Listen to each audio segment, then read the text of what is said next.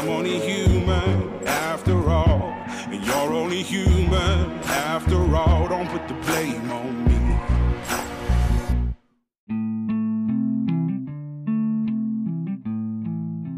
Welcome to First Formation, a spiritual exercise for high church lowlifes looking to get the fuck up and pray.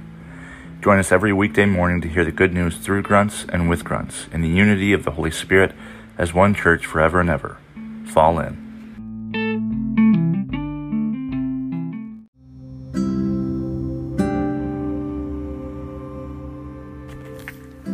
Psalm 80, verses 7 through 15. Restore us, O God of hosts. Let your face shine that we may be saved. You brought a vine out of Egypt. You drove out the nations and planted it. You cleared the ground for it. It took deep root and filled the land. The mountains were covered with its shade, the mighty cedars with its branches. It sent out its branches to the sea, and its shoots to the river. Why then have you broken down its walls, so that all who pass along the way pluck its fruit? The boar from the forest ravages it, and all that move in the field feed on it. Turn again, O God of hosts, look down from heaven and see. Have regard for this vine, the stock that your right hand planted.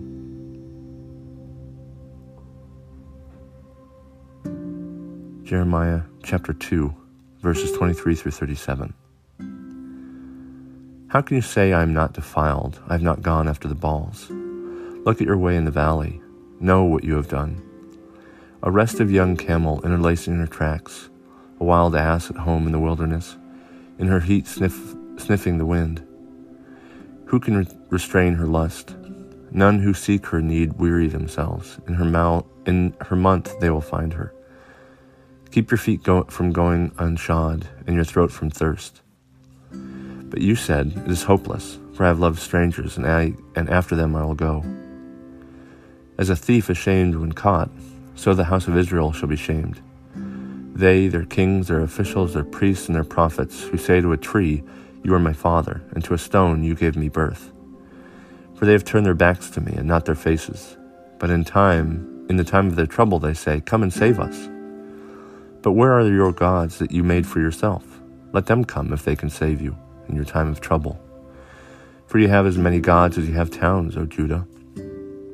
Why do you complain against me? You have all rebelled against me, says the Lord.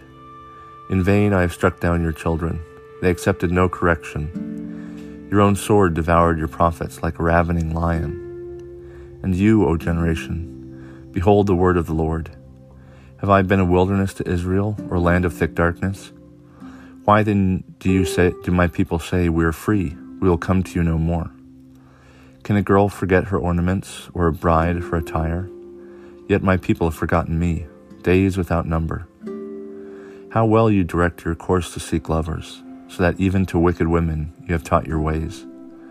Also on your skirts is found the lifeblood of the innocent poor, though you did not catch them breaking in. Yet, in spite of all these things, you say, I am innocent. Surely his anger is turned from me. Now I'm bringing you to judgment for saying, I have not sinned. How lightly you gad about, changing your ways. You shall be put to shame by Egypt, as you were put to shame by Assyria. From there also you will come away with, ha- with your hands on your head. For the Lord has rejected those in whom you trust, and you will not prosper through them.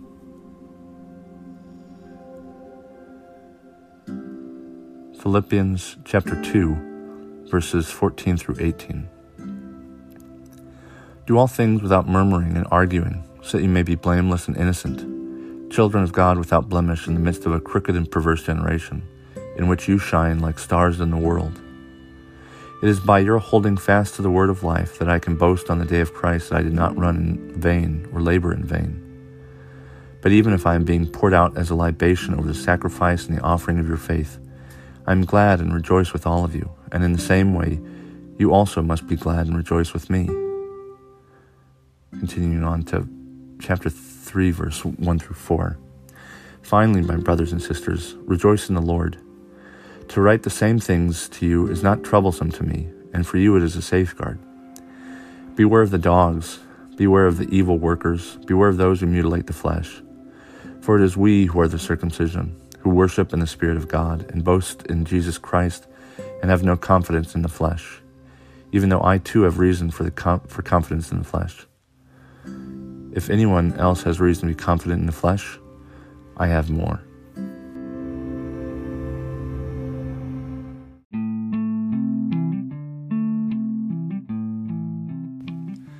Good morning and welcome to the 18th Friday after Pentecost. This is Brother Logan Isaac broadcasting from Ijamsville, Maryland.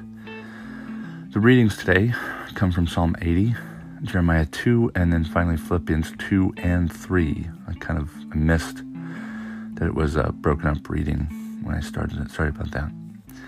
Uh, and some of the, I just thought some of the, the imagery was fascinating. We don't always hear about a wild ass in heat sniffing the wind, um, you know, wondering whether or not she can restrain her lust. Um, and uh, oh, there's another one. I can't remember where it was.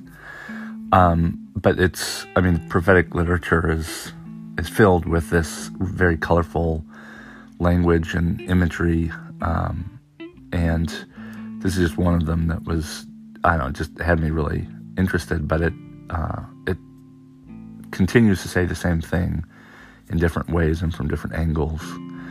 Um, the the basic import of the Jeremiah reading is that Israel is strayed from her ways, and and Israel continues to just do whatever it wants and then cries to God for help when it needs help, um, but still has these you know these false idols, these gods that they've created, and God says, well, why don't you pray to them? I mean, see if they save you. Um, and the Philippians readings is it's not entirely complementary with uh, the Jeremiah reading. Um, I, I, love Philippians, but it, there's not a whole lot of stuff that reflects um, that it's a military community, except towards the end. Um, I, I, don't know if I've spoken about it before, but um, Paul says, "If anyone has reason to be confident in the flesh, I have more." Um, it's actually a partial sentence, but it breaks off. Um, and when I hear confidence in the flesh, um, I think of, you know, in an infantry company or platoon, you know, everybody is trying to outdo the other, and you kind of know, you know, who has the highest PT score, um, who has the best uh, 12 mile road march time, um, and those are the people that have confidence in the flesh.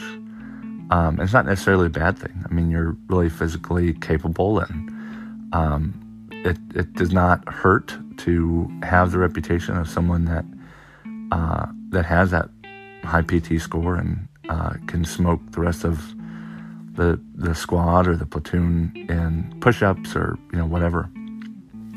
Um, but Paul warns against um, having too much um, because the more confidence we have in ourselves and our own effort, the less confidence, according to Paul, we have in Christ Jesus.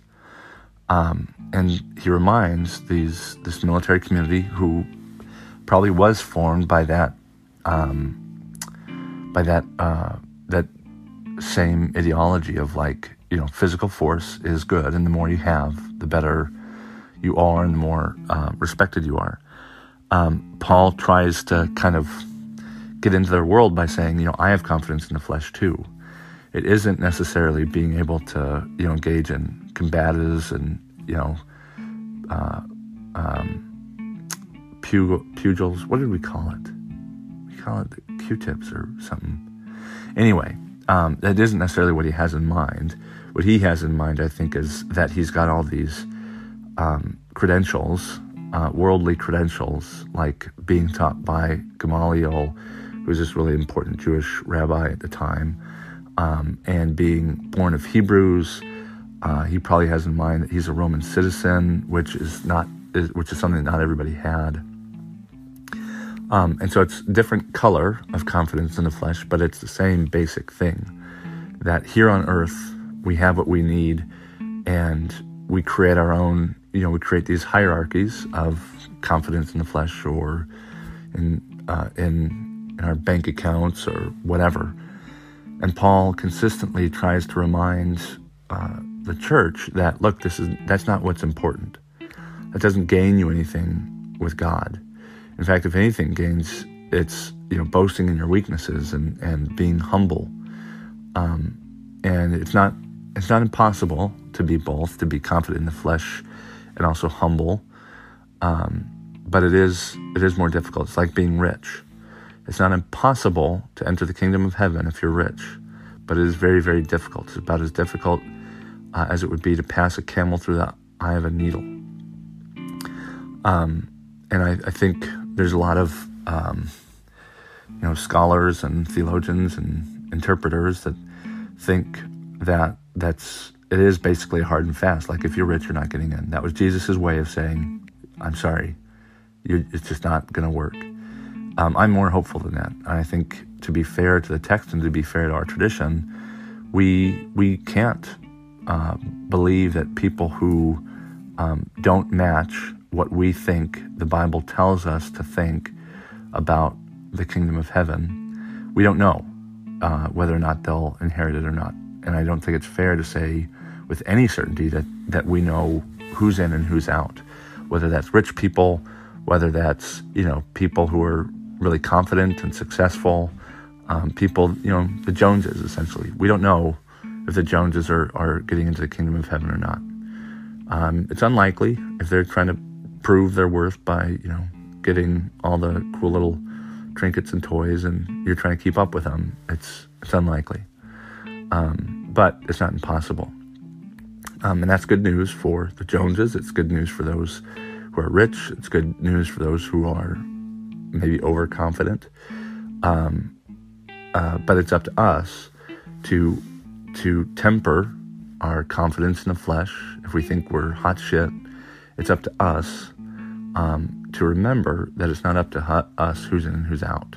That all we can do is hope that we're um, that we are in fact um, the kind of person that is quick to enter the kingdom of heaven and not slow. Um, and we have hints of what that looks like in the Bible. Um, but uh, Paul warns uh, the church uh, of what it doesn't look like. Evil workers, those who mutilate the flesh. Um, there, you know, we, we have some clues about who's in and who's out. Um, and maybe we've been told that we're out by people who think that they're in. And don't listen to them. Uh, it's up to us to do our best to be the kind of people that um, Jesus welcomes quickly into the kingdom of heaven rather than you know hemming and hawing as to whether or not we fit.